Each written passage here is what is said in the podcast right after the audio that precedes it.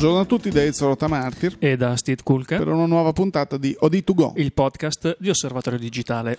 Puntata del venerdì 13 per tutti gli amici ovviamente che sono superstiziosi, ecco qua la puntata giusta. Puntata interessante vorrei dire perché comunque oggi al di là di due o tre notiziole che così sono apparse questa settimana eh, vedrà la presenza di un graditissimo ospite che tra poco introdurremo. Steve. Assolutamente, un ritorno, un ritorno di fiamma, digitale perché sì. è già apparso sulle pagine di Osservatorio qualche mese fa, è un debutto ai microfoni, ah, sì, sì. ma teniamo un pochino di suspense certo. ancora per, per un attimino. Allora, andiamo subito col sommario. Andiamo col sommario e iniziamo eh, finendo un discorso che avevamo aperto la scorsa puntata che riguardava questo incontro che c'è stato a Milano con uh, David LaChapelle, un incontro organizzato da Phase One, quindi eh, giustamente vi daremo qualche ragguaglio come promesso settimana scorsa e poi Ezio anche una notizia tecnica di prodotto. Sì, con questa nuova Lumix eh, FZ1000 una Panasonic dalle capacità video incredibili, quindi immancabilmente in grado di girare in 4K, che è una, una delle necessità che l'uomo ormai ha sviluppato in questi ultimi periodi. E poi, e poi spazio al nostro ospite. Attenzione, quindi andiamo niente, via ordine. direttamente con la puntata.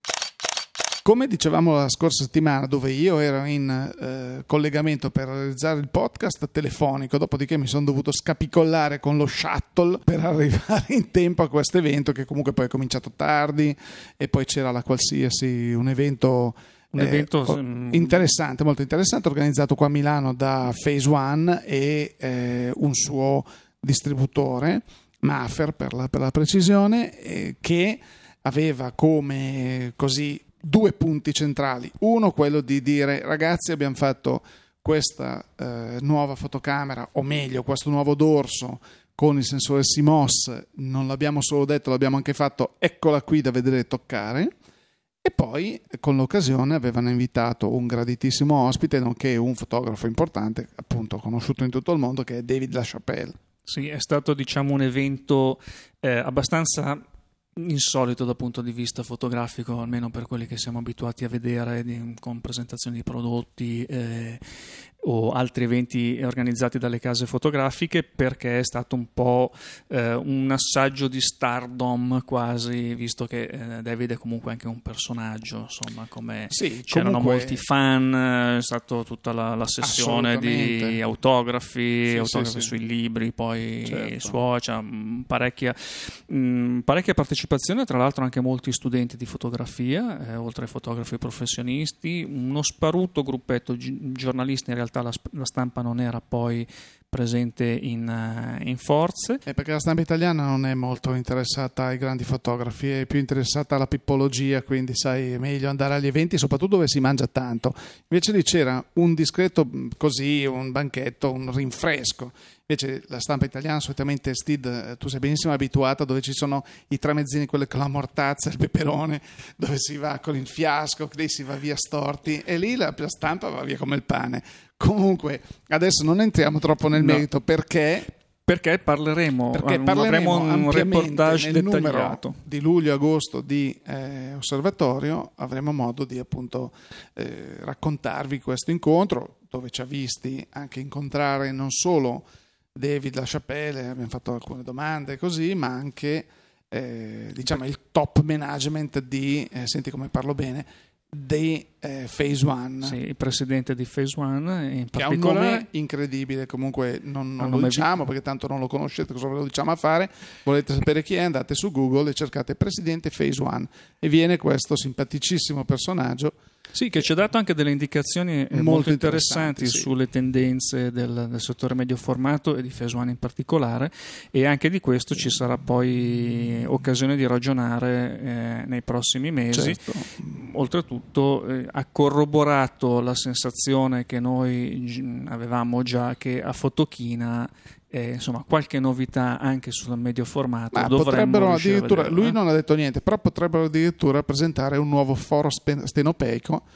Eh, così che va per la maggiore. Scherzi a parte, amici, eh, siamo stati l'unica testata giornalistica italiana che si è preoccupata di intervistare questo signore con le sue idee, con, che ha dato anche delle direttive. Non importa. Direi chiudiamo questa breve parentesi relativa all'evento incontro della settimana scorsa. E dal foro stenopeico passiamo al video 4K.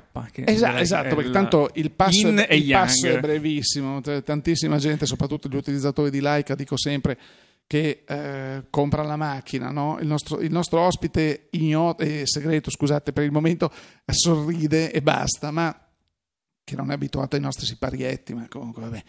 E la gente molto spesso Steve, compra eh, o si, ci sono i grandissimi pippolgi appunto quelli che poi comprano la macchina da 29 euro e traggono il sangue come dalle rape da queste macchine oppure sono quelli che poi spendono 29.000 euro ma poi le usano come se fossero le Kodak quelle di cartone che si, usavano, si compravano al mare un tempo clac, e le usa e getta.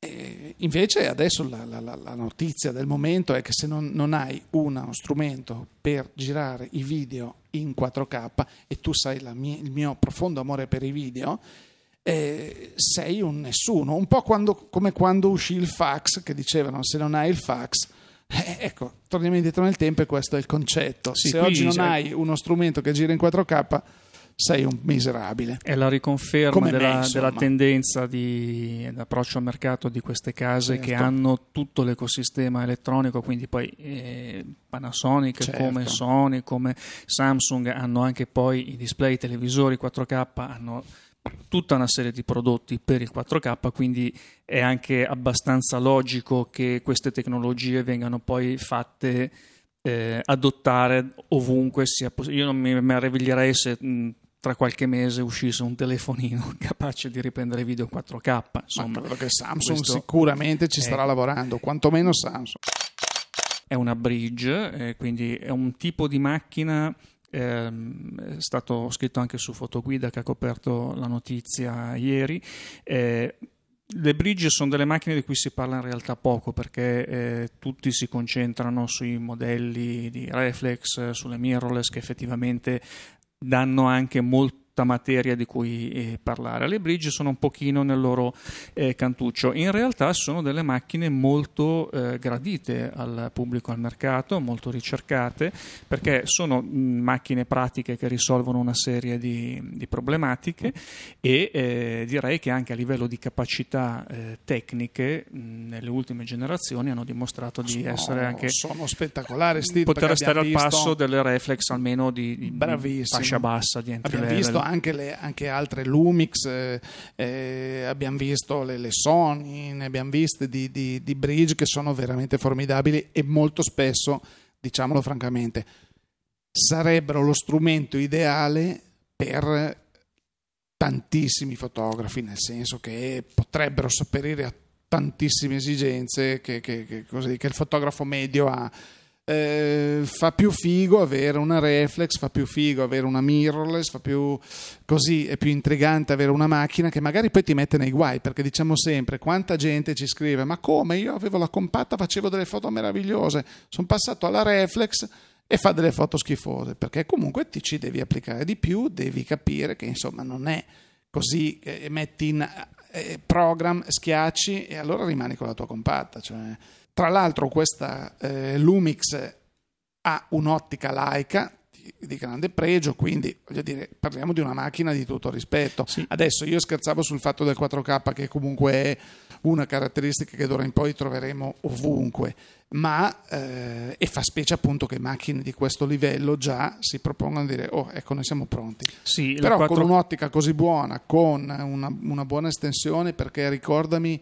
eh, il, il, è un 16p è un 16 25400 capisci? e... quindi sei tra, quindi... L'altro, tra, l'altro, tieni conto di una cosa che eh, qui è una scelta che forse più mh, mm, adesso mh, mm, tutta la copertura stampa di questa macchina si concentra giustamente sul 4k ma secondo me forse la notizia vera è quella della scelta di un sensore da un pollice in una categoria di macchine che fino a, oggi, fino a ieri, è sempre stata caratterizzata da sensori molto più piccoli, quello da 1 fratto 2,3 di 1, pollici, sì, esatto. in, impronunciabile, come rapporto, sì. comunque ci siamo capiti, ed è praticamente quattro volte tanto questo Certo, sensore come certo. superficie rispetto ai precedenti. È un 20,1 megapixel di risoluzione, quindi significa pixel più grossi, una lente che è fatta apposta, come sempre nel caso delle macchine, obiettivo fisso, quindi si presuppone, perché poi adesso è stata annunciata, poi vedremo, studiata che sia studiata apposta per, per tutto il resto della macchina, quindi è una macchina potenzialmente interessante. Il 4K l'avevamo visto già eh, apparire in casa Panasonic su una mirrorless, Sì. lo ricordiamo qualche mese fa, e sulla GH4 in, eh, in- per precisione e eh, questa FZ1000 sarà disponibile da fine luglio, inizi di agosto, a un prezzo previsto di 900 euro al pubblico, quindi un prezzo abbastanza importante che la colloca nella fascia Beh, delle- in concorrenza con le reflex eh, Bra- bravissimo, non solo entry la level ma anche stessa- un pochino più la alte. stessa Sony RX10 che costa anche forse qualcosina in più siamo sui 1200 euro è una bridge con sensore da un pollice eh, l'ottica studiata da Zeiss. Quindi voglio dire qui ognuno ovviamente sfrutta il partner che ha perché Panasonic sappiamo che lavora in partnership con Leica da tempo Sony lavora in partnership con Zeiss ma quindi parliamo di bridge che sono piuttosto importanti perché troviamo delle reflex entry level che costano la metà di queste macchine. Bene, dopo le notizie di prodotto della settimana, direi che è ora di aprire il microfono all'ospite che scalpita qui di fianco a noi in studio e io do il bentornato e il benvenuto a Max De Martino. E io volevo spacciarmi per Davide La Chapelle, invece niente. E mi sa che questa volta ti va malissimo. Buongiorno. Comunque, Ciao, Buongiorno. Max. No, grazie, grazie dell'invito. Ben arrivati ai nostri microfoni e tu, come ricordavo in apertura, sei un gradito ritorno nella famiglia di Osservatorio Digitale. Eh, la tua intervista apparsa sul numero di eh, dicembre-gennaio, eh, cavallo del vecchio anno con, con quello attuale e da allora nella tua vita professionale sono cambiate un po' di cose, ci sono state evoluzioni, novità, cose interessanti che hai fatto, sei mh, arrivato qui in studio addirittura con il troller perché sei di ritorno da una, una missione di, di qualche giorno assolutamente interessante. ovviamente. Eh, No, vediamo- segreta perché Max che non parla perché infatti ha ancora i sigilli della CIA del KGB che gli vietano Sì, di è, se- è semi-segreta, nel senso che sto tornando da, da un monastero eh, in cui sono stato la- l'abbazia di Praglia, che è vicino Padova, per, eh, per un- una collaborazione con Fuji, eh, che mi ha dato un obiettivo super segreto da testare. eh, La, la data di rilascio, o perlomeno la data, la data di informazione, eh, è legata, eh, dobbiamo attendere ancora un paio di giorni. E- ed ero lì per, per raccontare la vita di questi monaci. L'obiettivo super segreto noi sappiamo che cos'è, è un 12-800 Esatto. con fuoco fisso 2 che costerà 290 euro, quindi 289. 289 diciamo 290 euro che sarà disponibile fo- probabilmente a fotochina, quindi Esattamente, esattamente. Da montare sulle nuove Fuji full frame, naturalmente. sì, ma col full frame medio formato però. Esatto, esatto. Eh, no- non diciamo, dopo c'è qualcuno in 8K tra l'altro, vogliamo dirlo perché Esattamente. ecco sì. Guarda che poi c'è qualcuno che Che riprende queste notizie e le pubblica veramente. Su Fuji Rumors. Va benissimo. Su Fuji- Esattamente. Non solo Fujiro, purtroppo non solo Fujiro, ahimè. Eh, No, Eh, benissimo, no, stiamo scherzando perché comunque quello che diciamo sempre che noi stampa, noi stampa vera, sappiamo cosa sono i, eh, gli embarghi, no? nel senso che se io ti dico una cosa e sei un professionista, sei tenuto a tenertela per te, perché se te la dico in privato ci sarà un motivo, no? Invece in Italia questo concetto tu fai il fotografo non lo sai, ma di solito le case presentano le cose alla stampa magari qualche ora dopo che è già stata presentata al pubblico così mh, dopo tu ti devi scapicollare giorno, notte, non importa il fuso di dove è stata presentata la cosa devi scrivere 57 articoli eh? Eh, perché si lavora bene Sì, comunque no le, le volte che le capiamo- case provano a fare qualche cosa, poi ci sono quelli che no, su Facebook guardate che Certo, cosa ho", e, e esatto. allora va bene. comunque No, avrete modo di saperlo il, credo il 16 mattina alle 5 GMT, quindi mi hanno comunicato Oh. questo, devo verificarlo, ma dal Giappone mi hanno detto questo. Certo. quindi- no, ehm, con l'occasione abbiamo anche girato un video appunto che presenterà le caratteristiche di questa nuova ottica che è estremamente interessante, molto definita come tutte le ottiche Fuji Serie X ed è stato un piacere eh, testarla appunto in una situazione particolare come quella di, di questa abbazia che è l'abbazia monastica più, mh, con il numero di, di monaci più, più, grande d'Italia. Sono 44 ah. monaci, il posto è splendido, eh, faceva un caldo tremendo, infatti noi ci vediamo a Natale e prima, e prima dell'estate, due volte l'anno, come, come dal medico, no? quindi ci vediamo per, per le occasioni comandate. Ecco. Eh, no, comunque mi sembra di capire che da quando ci siamo visti, noi poi ci siamo incontrati in giro in questi ultimi mesi, però perché dovete sapere che Max è eh, veramente difficile, non può mettergli sale sulla coda perché per un motivo o per l'altro poi le sue mh, due attività di fotografo, adesso ci racconterà, lo tengono spesso e volentieri in giro per l'Italia e per il mondo. Quindi eh, l'ultima volta, mh, no, l'ultima volta, la volta dell'intervista eri appena tornato da Mm, eh, da, da, da, Chernobyl, quindi con un servizio meraviglioso che abbiamo pubblicato e così via. Adesso sei stato in giro a Padova, prima in Albania, prima, insomma, è, è sempre in giro. Eh, mi sembra di capire che però il tuo rapporto con Fuji, che ai tempi di novembre, dicembre, quando ci eravamo incontrati, sì. stava nascendo, sì. mi sembra che adesso sia sbocciato in una collaborazione sì, vera. È diventato, sono stato accolto non, non, dagli X-Men, ma tra gli X-photographer, che sono quelli che altre case chiamano ambassador, e quindi Fuji appunto ha, ha deciso di... Eh, dal Giappone ai, ai giapponesi è piaciuto il mio lavoro, agli italiani allo stesso modo è piaciuto il mio lavoro, quindi eh, si sono fatti avanti per, per accogliermi tra, tra, questi 250 professionisti in tutto il mondo che, che, appunto portano la bandiera del prodotto Fuji. E quindi questo a livello di fringe benefit? Eh, nessuno. Nessuno. nessuno. No, c'è, c'è appunto sì. la possibilità di provare dei prodotti in anteprima come in questo caso.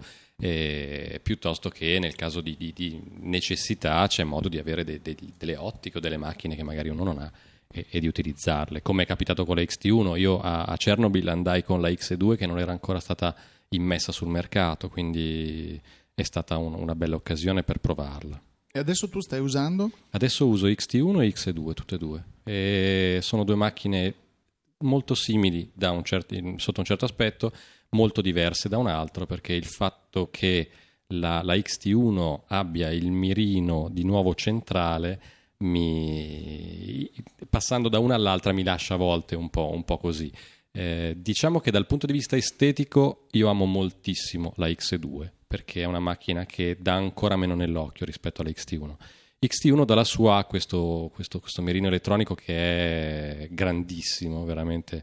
È, Velocissimo, sì, tra l'altro. Grande e molto veloce. È stato aggiornato però il firmware anche sulla X2 e quello si è un po' avvicinato, però le dimensioni sono sicuramente maggiori e, ed è un filo più veloce anche come autofocus, quindi oltre al fatto di essere weather resistant, come dicono, quindi tropicalizzata, eh, in attesa appunto che escano anche delle ottiche che supporteranno sì. il discorso della pioggia. Naturalmente non sono subacquee, quindi lo diciamo per chi vuole andare al mare con la XT1, non mettetela sott'acqua perché la buttate via.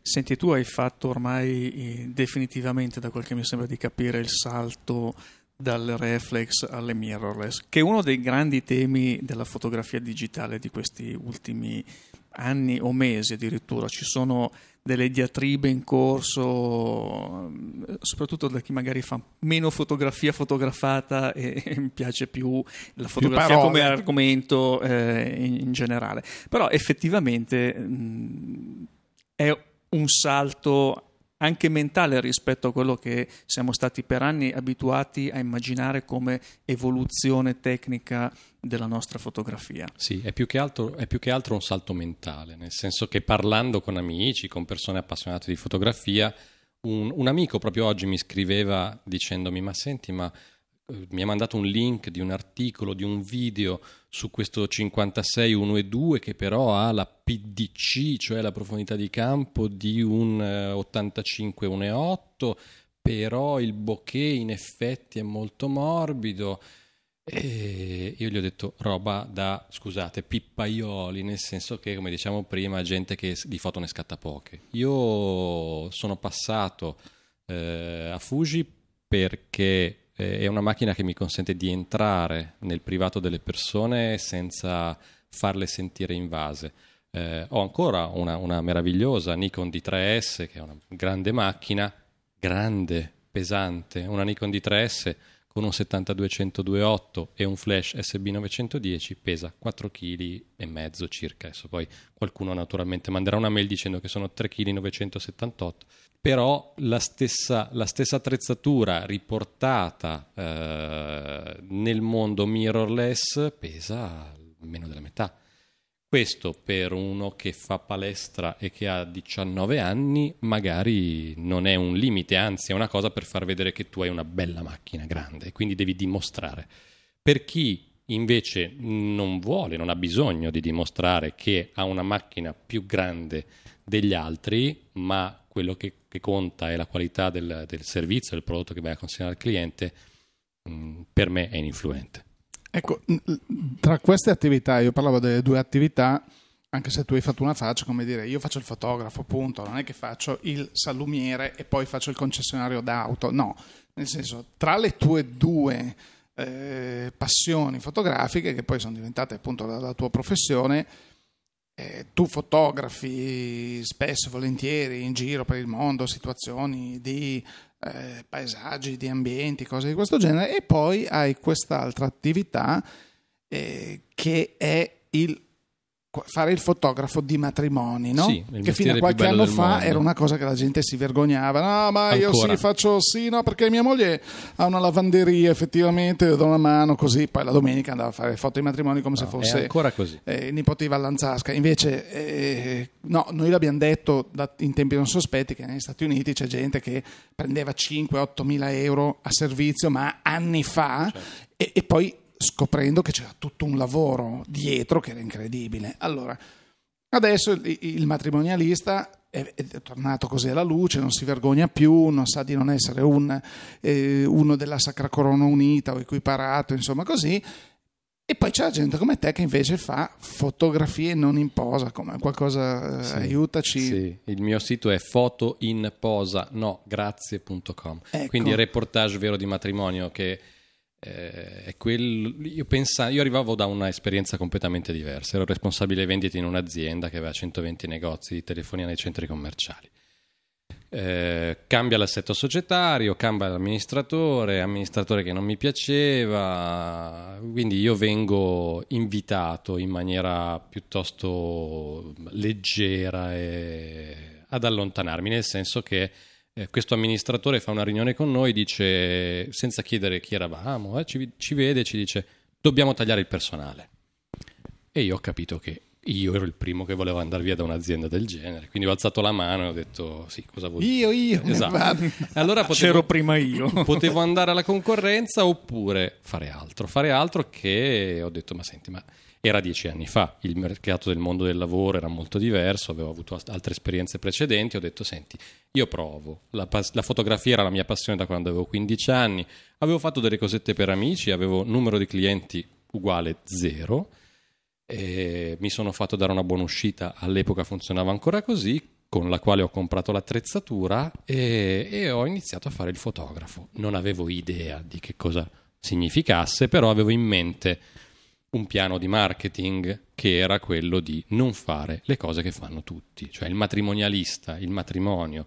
Ancora, anche adesso molti colleghi bravissimi fanno reportage molto bene e fanno veramente reportage. Altri dicono di fare reportage e poi le foto sono quelle con la giacca sulla spalla dello sposo che guarda lei con aria sognante e lei sta sul prato con l'abito tutto aperto. Niente da obiettare su questo genere di fotografia che però non è reportage. Quindi facendo una scelta eh, legata a, a questo mondo ho, voluto, ho deciso di lavorare con gente felice, innanzitutto, infatti eh, fare matrimoni, qualcuno come, dici, come dicevi Ezio lo vive come un mestiere di serie B, no? che è una cosa che si dice, ma tu cosa fai? Ma guarda, io faccio dei ritratti e matrimoni. No, Piano piano, in silenzio, si dice come Sì. seconda cosa.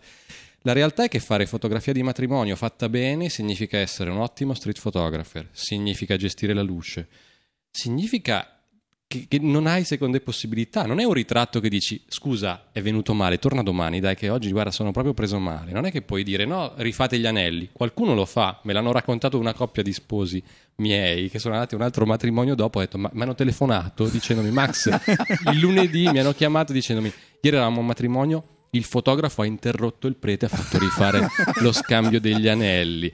Cioè, questa è una cosa che io non, non, mi permetterei mai, anche solo per rispetto del prete, insomma, no? Quindi, sì, siamo a, dovendo al circo. Esatto, dovendo scegliere cosa fare, ho deciso di fare qualcosa di diverso e che fosse più mh, mm, centrato su quello che era il mio piacere di, nel fare fotografie. È chiaro che le foto di rito si fanno, la foto degli sposi sull'altare con i, con i genitori, ma quelle si fanno per i genitori, non tanto per gli sposi. Bravo. Quindi quelle vanno gestite. La foto di gruppo, se si vuole fare, si fa, ma anche lì deve avere un minimo di gusto per dire per fare sorridere senza dire sorridi. No, anche certo. ci vuole poco, ci vuole un po' di mestiere ecco, in questo ma, caso. Ehm, in questo cambiamento i tuoi clienti sì. No, che credo non, non, si curino minimamente dello strumento che tu usi per fare le foto. Sì.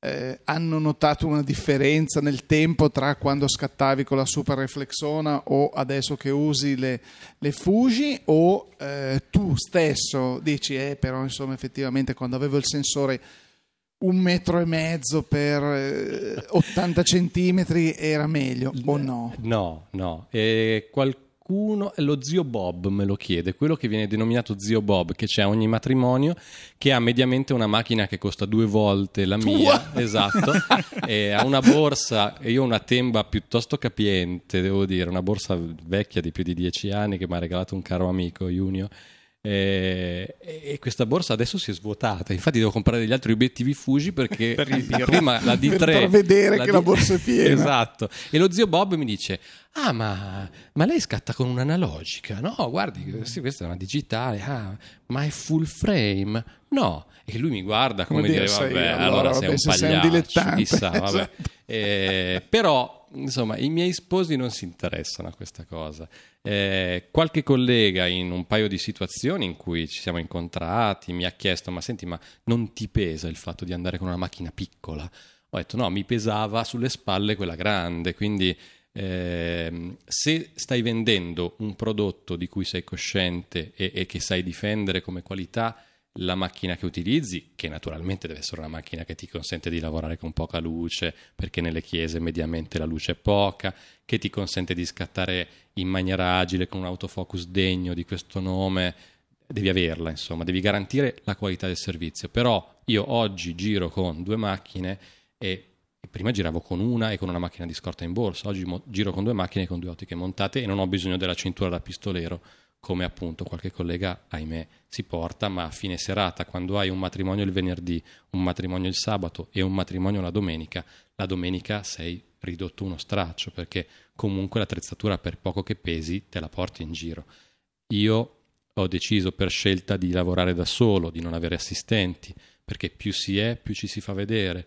Io ai matrimoni anche con 40 gradi, ahimè, e poi infatti cerco di dimagrire per questo, appunto sudando, eh, vado in chiesa ho sempre la giacca e la cravatta, durante la giornata poi magari mi cambio, mi porto due o tre cambi perché se ci sono 34 gradi non puoi arrivare pezzato, insomma, come dicono a Milano, eh, sudato tutta la giornata. Eh, però cerco di, di, nascondermi tra gli invitati. A volte appunto mi, dicono, mi chiedono se sono un amico degli sposi, io naturalmente rispondo di sì. Chiedo di essere messo a un tavolo con gli invitati perché sono situazioni che appunto riducono la distanza tra il fotografo e, e il fotografato. In effetti facendo reportage, e qui rientra quella componente di street eh, che ricordavi prima, anche il fatto di avere una macchina meno visibile è effettivamente quello che poi permette. Io credo che anche questo stile fotografico eh, di matrimonio eh, forse una volta non era poi così possibile con macchine che facevano a gara per essere sempre più grosse, sempre più visibili, sempre più anche perché poi effettivamente quello che dicono molti matrimonialisti è io devo andare con la macchina grossa perché altrimenti non sono considerato un professionista In perché a... poi c'è sempre il, il, nipote dello zio Bob certo. che ha la reflexona che, che fa eh, allora quello è il fotografo professionista e tu che hai la mirrorless sei invisibile non lo sei eh, quell'atteggiamento mentale eh, non è solo dei fotografi che devono compiere un po' questo salto, ma anche poi eh, dei clienti, anche se forse tu nel tuo caso gli sposi vengono, ti scelgono per i risultati per le fotografie che vedono ma infatti, fatte da te. Ma infatti, appunto, parlando con qualche, con qualche, collega, è una cosa che soprattutto mi dicevano eh, dei colleghi del sud che si sente questa, cioè eh, devi, devi, apparire, cioè devi, devi, farti vedere. Tu sei il fotografo, quindi fotografo assistente, cameraman e assistente, due fotografi, due assistenti, perché? Perché devi giustificare il prezzo. Il prezzo in realtà per quanto riguarda me non è dato da qua, in quanti si va, è dato dal fatto che nel momento in cui tu compri un servizio io ti garantisco un servizio di, un, di una certa qualità, di un certo stile.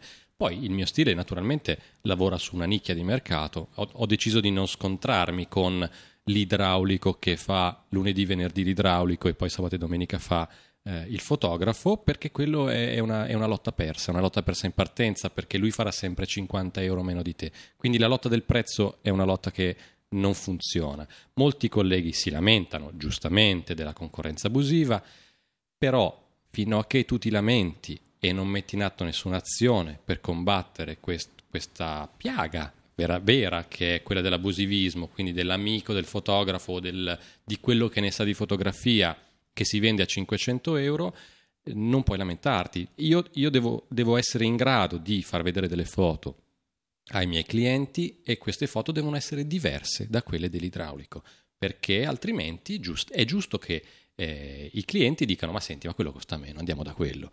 Eh, la qualità la fai con formazione continua, la fai cercando di utilizzare le luci al meglio, la fai utilizzando i flash of camera, la fai con tante cose non è sicuramente quella di avere una macchina grossa, di mettere un flash sopra e di sparare tutto col flash. Questo è, è, non serve. Io ti sentivo prima parlare di marketing, eh, che in fotografia è una componente che esiste, ma se ne sente parlare sempre eh, molto poco. E eh, forse di marketing, eh, il termine corretto, sei andato anche a, a eh, parlare ehm, al di là della frontiera, ma sì. una frontiera un po' particolare perché è una, una frontiera marittima, quindi nostro, eh, vicini, i nostri vicini di casa al di là del mare, stiamo parlando del paese delle Aquile, stiamo parlando dell'Albania. Sì. E eh, sei stato molto molto recentemente, hai avuto un incontro con un numero anche importante di fotografi sì, professionisti. Sì, sì, sono stato invitato da, un, da una persona che è l'importatore eh, di eh, Album Epoca, che è la società con la quale io mh, mm, lavoro per gli album, si chiama Elton Coritari, eh, che appunto conosceva Fujifilm Albania, l'importatore per l'Albania, e mi ha detto: Ma senti, Max, ma perché non, non andiamo a raccontare il tuo modo di lavorare ai colleghi albanesi? Quindi hanno fatto un incontro in, eh, al castello di Scutari, un posto meraviglioso, veramente molto bello.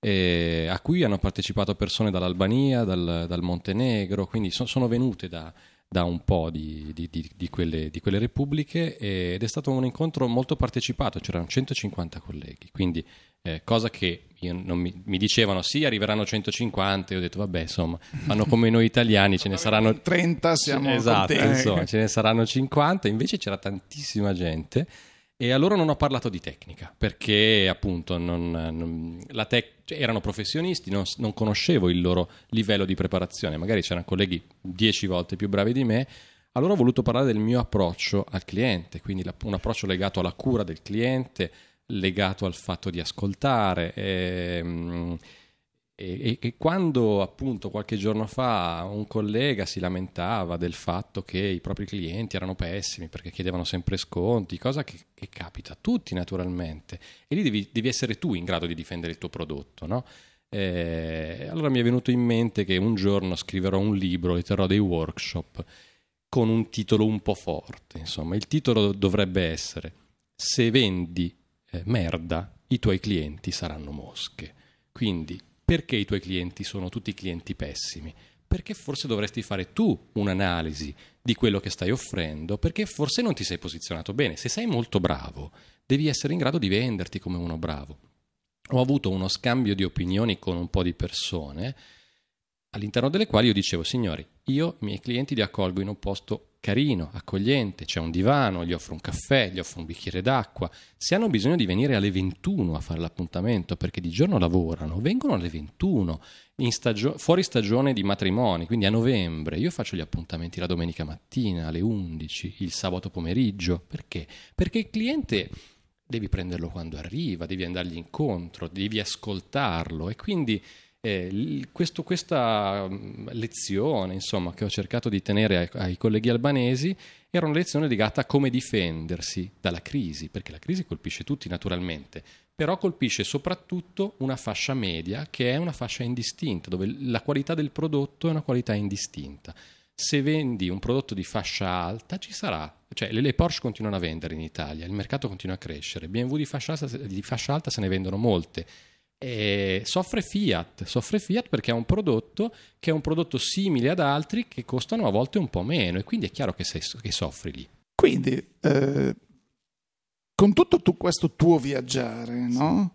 Che non è mai abbastanza. Che non è mai abbastanza, si potrebbe ipotizzare anche così un futuro eh, di viaggi ehm, come dire, sì, noi sappiamo di studio, viaggi di, molti, di, di, formazione, così, perché c'è tanta gente che vorrebbe fare dei viaggi fotografici, però con al fianco, al fianco, proprio a fianco qualcuno che, non, non ti dico ti insegna a mettere a fuoco, ma nel caso potrebbe anche essere quello, perché tra quelli che sono gli acquirenti di macchine costosissime che poi prendono e mettono sul su così, sulla mensola in salotto per quando vengono gli amici, no? Dico, ma cos'è quella cosa là? Niente. Eh, ci sono anche quelli che magari prima o poi la useranno e non hanno idea di aver comprato. Dice, dove si mette la pellicola? No, guardi, questa è una macchina digitale. Dove si mettono le dita. Esatto. Ah, ecco. E dove quindi... si digita. Guarda, una ecco. cosa che mi capita spesso, io tengo anche dei corsi base, e una cosa che mi capita spesso, per esempio, è il fatto che le persone non, non abbiano idea che, del fatto che se tu premi leggermente il tasto, lo tieni premuto e poi ti sposti, la macchina tiene il fuoco che è scritta su tutti i manuali, le persone non leggono i manuali, quindi eh, non bisogna dare niente per scontato. Io ho già, ho già, fatto dei viaggi fotografici, li ho fatti in collaborazione con un ONG, è stata un'esperienza molto bella perché il viaggio era un viaggio in cui si imparava a fotografare meglio, c'erano persone di, di livelli molto diversi, però in dieci giorni c'è modo di stare con la ragazza che arriva con la compatta, anzi una ragazza arrivò con una usa e getta addirittura e fece delle foto belle eh, e anche persone che invece avevano reflex con obiettivi stabilizzati 2.8, quindi cose, cose di, di, grande qualità. E, e, naturalmente in queste situazioni ognuno di loro dovevi porgerti in maniera diversa. La cosa più importante appunto nei viaggi fotografici è quella di capire chi hai davanti e intervenire su ognuno in maniera differente e devi capire anche la parte emotiva naturalmente perché qui devi essere un po' psicologo e, e, e intervenire diversamente.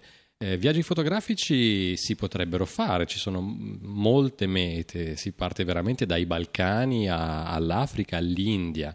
Eh, se avete voglia possiamo pensare a fare qualcosa insieme, perché no? Insomma, vedi, Questo, vediamo... Questa è una nostra vecchia fissa che abbiamo sì, da quando l'osservatorio è stato pensato, però giustamente eh, quando noi all'inizio ehm, abbiamo fatto un po' così, la, la, la, le, abbiamo gettato le basi per l'osservatorio, abbiamo voluto percorrere la nostra strada un passo alla volta, no? piano piano, perché dicevamo, ma noi chi siamo per parlare di fotografia? Noi chi siamo per eh, dire la nostra e cercare di imporci?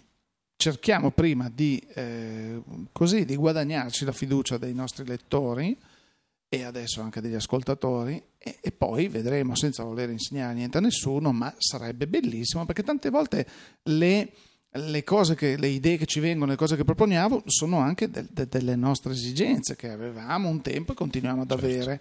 Per cui la possibilità di eh, organizzare dei viaggi fotografici non è mai, eh, non è mai andata via, anzi non, non si è mai sopito questo desiderio, anzi con una persona come te davanti ci viene ancora più voglia di dire dai, Diciamo, organizziamo qualche cosa. L'imbarazzo della scelta risiede nella destinazione e nel tipo anche di ripresa che si va a fare, perché eh, tu Max mi insegni si possono fare fotografie d'ambiente, reportage paesaggistici, piuttosto che calarsi in realtà molto diverso da quelle a cui siamo abituati andare, a vivere nelle nostre Steve, città. Però diciamo sempre, tu puoi andare veramente all'isola di Baffin o puoi andare in Antartide fare dei viaggi strepitosi oppure puoi andare alla conca del Naviglio e portare a casa dei tramonti favolosi. Devi saperlo fare. Cioè, ecco perché molto spesso la gente, io sento amici che organizzano e investono anche del denaro vero per fare dei viaggi pazzeschi e poi si ritrovano o da soli in una ventina sparsi sul territorio e dire ok vi accompagno qui adesso io vado a fare il mio, il mio giro di fotografie che mi sono prefissato di fare stasera. ci vediamo stasera quello non è un viaggio con un fotografo, quello è un- con un accompagnatore che potrebbe benissimo essere io, dove dico io non ho nessuna velleità di insegnare niente a nessuno. Eh, certo, io posso dire "Mm, guarda che il tappino davanti all'obiettivo lo devi togliere se fai le foto. Questo te lo dico, ma, ma finisco lì.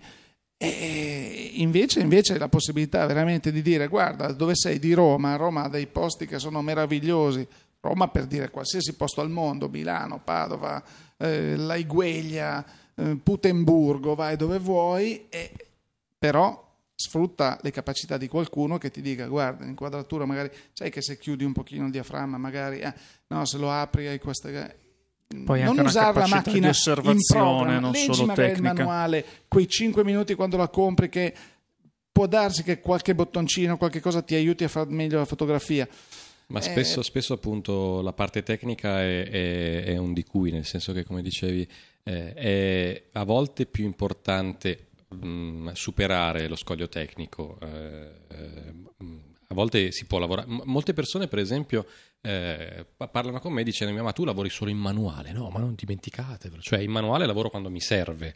Ma normalmente se io esco e devo essere veloce lavoro in priorità di diaframmi per, mia, per il mio tipo di fotografia o in priorità di tempi in altre situazioni. Però eh, se mi serve lavoro in program non mi interessa, cioè le- la cosa più importante e più difficile, soprattutto per chi è molto appassionato di tecnica, è sganciarsi dalla tecnica. È sganciarsi dalla tecnica e entrare nel rapporto con le persone, che quando fai un viaggio è la cosa che fa la differenza tra fare delle foto rubate e che dicono poco e delle foto in cui la persona che hai davanti si apre. Bisogna fare domande, bisogna sapere dove si sta andando. È chiaro che se uno va alla casa dei morenti di Calcutta di Madre Teresa, non può entrare e scattare 500 foto fregandose di quelli che stanno lì e che stanno morendo. Perché? Perché sei un ladro, diventi un ladro, diventi uno che va a violare un luogo, no?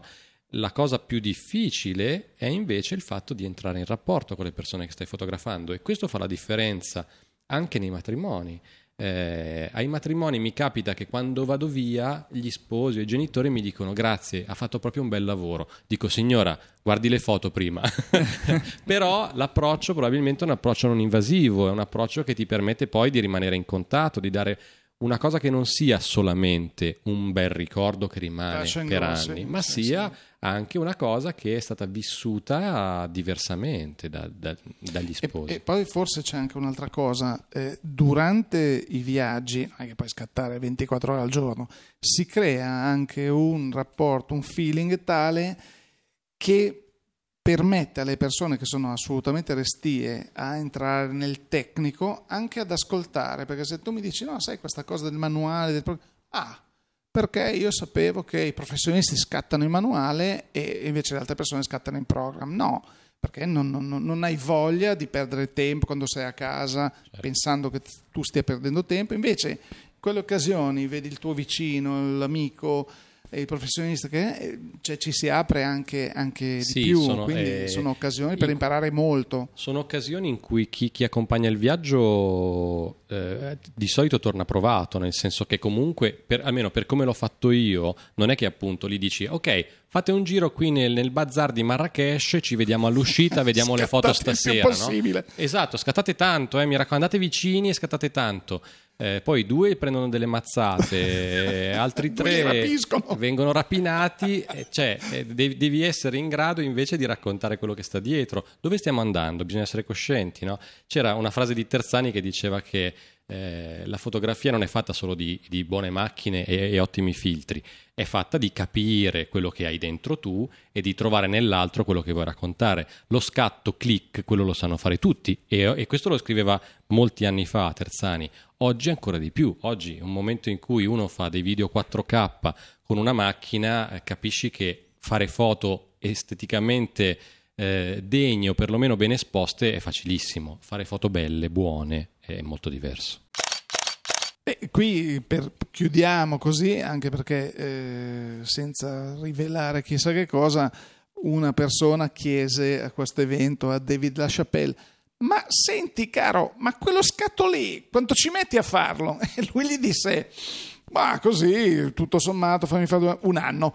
Certo. Quindi ecco che... Un anno e un che... 2 cinquecentesimo di secondo eh, allo certo, tempo. poi per fare lo scatto basta fare click, però poi certo. c'è tutto un lavoro dietro. Ma sarebbe interessante magari chiedere ai, ai vostri lettori e ascoltatori dove gli piacerebbe andare, così capiamo, magari veramente si gioca a fare un viaggio con osservatorio digitale.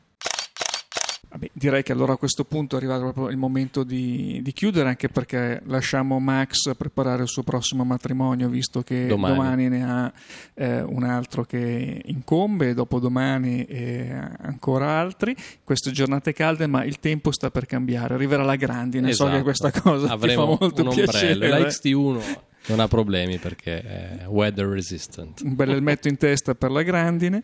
E nulla, Ezio, che, che, dire. Ringraziamo Max per essere stato con noi questa volta. Gli diamo appuntamento magari anche prima di, di Natale di grazie, quest'anno. Grazie. E ricordiamo come sempre i nostri siti www.osservatoriodigitale.it dove trovate il numero di giugno che è uscito all'inizio di questa settimana, eh, www.fotoguida.it dove trovate anche anche il comparatore aggiornato quasi alla FZ1000 perché Panasonic non ha ancora rilasciato tutte le specifiche quindi le troverete sul comparatore un pochino più avanti. Le nostre pagine social tra cui anche OD3D il nostro podcast OD2Go che tornerà come sempre venerdì prossimo a tenervi compagnia poi anche per tutto il weekend e i giorni successivi.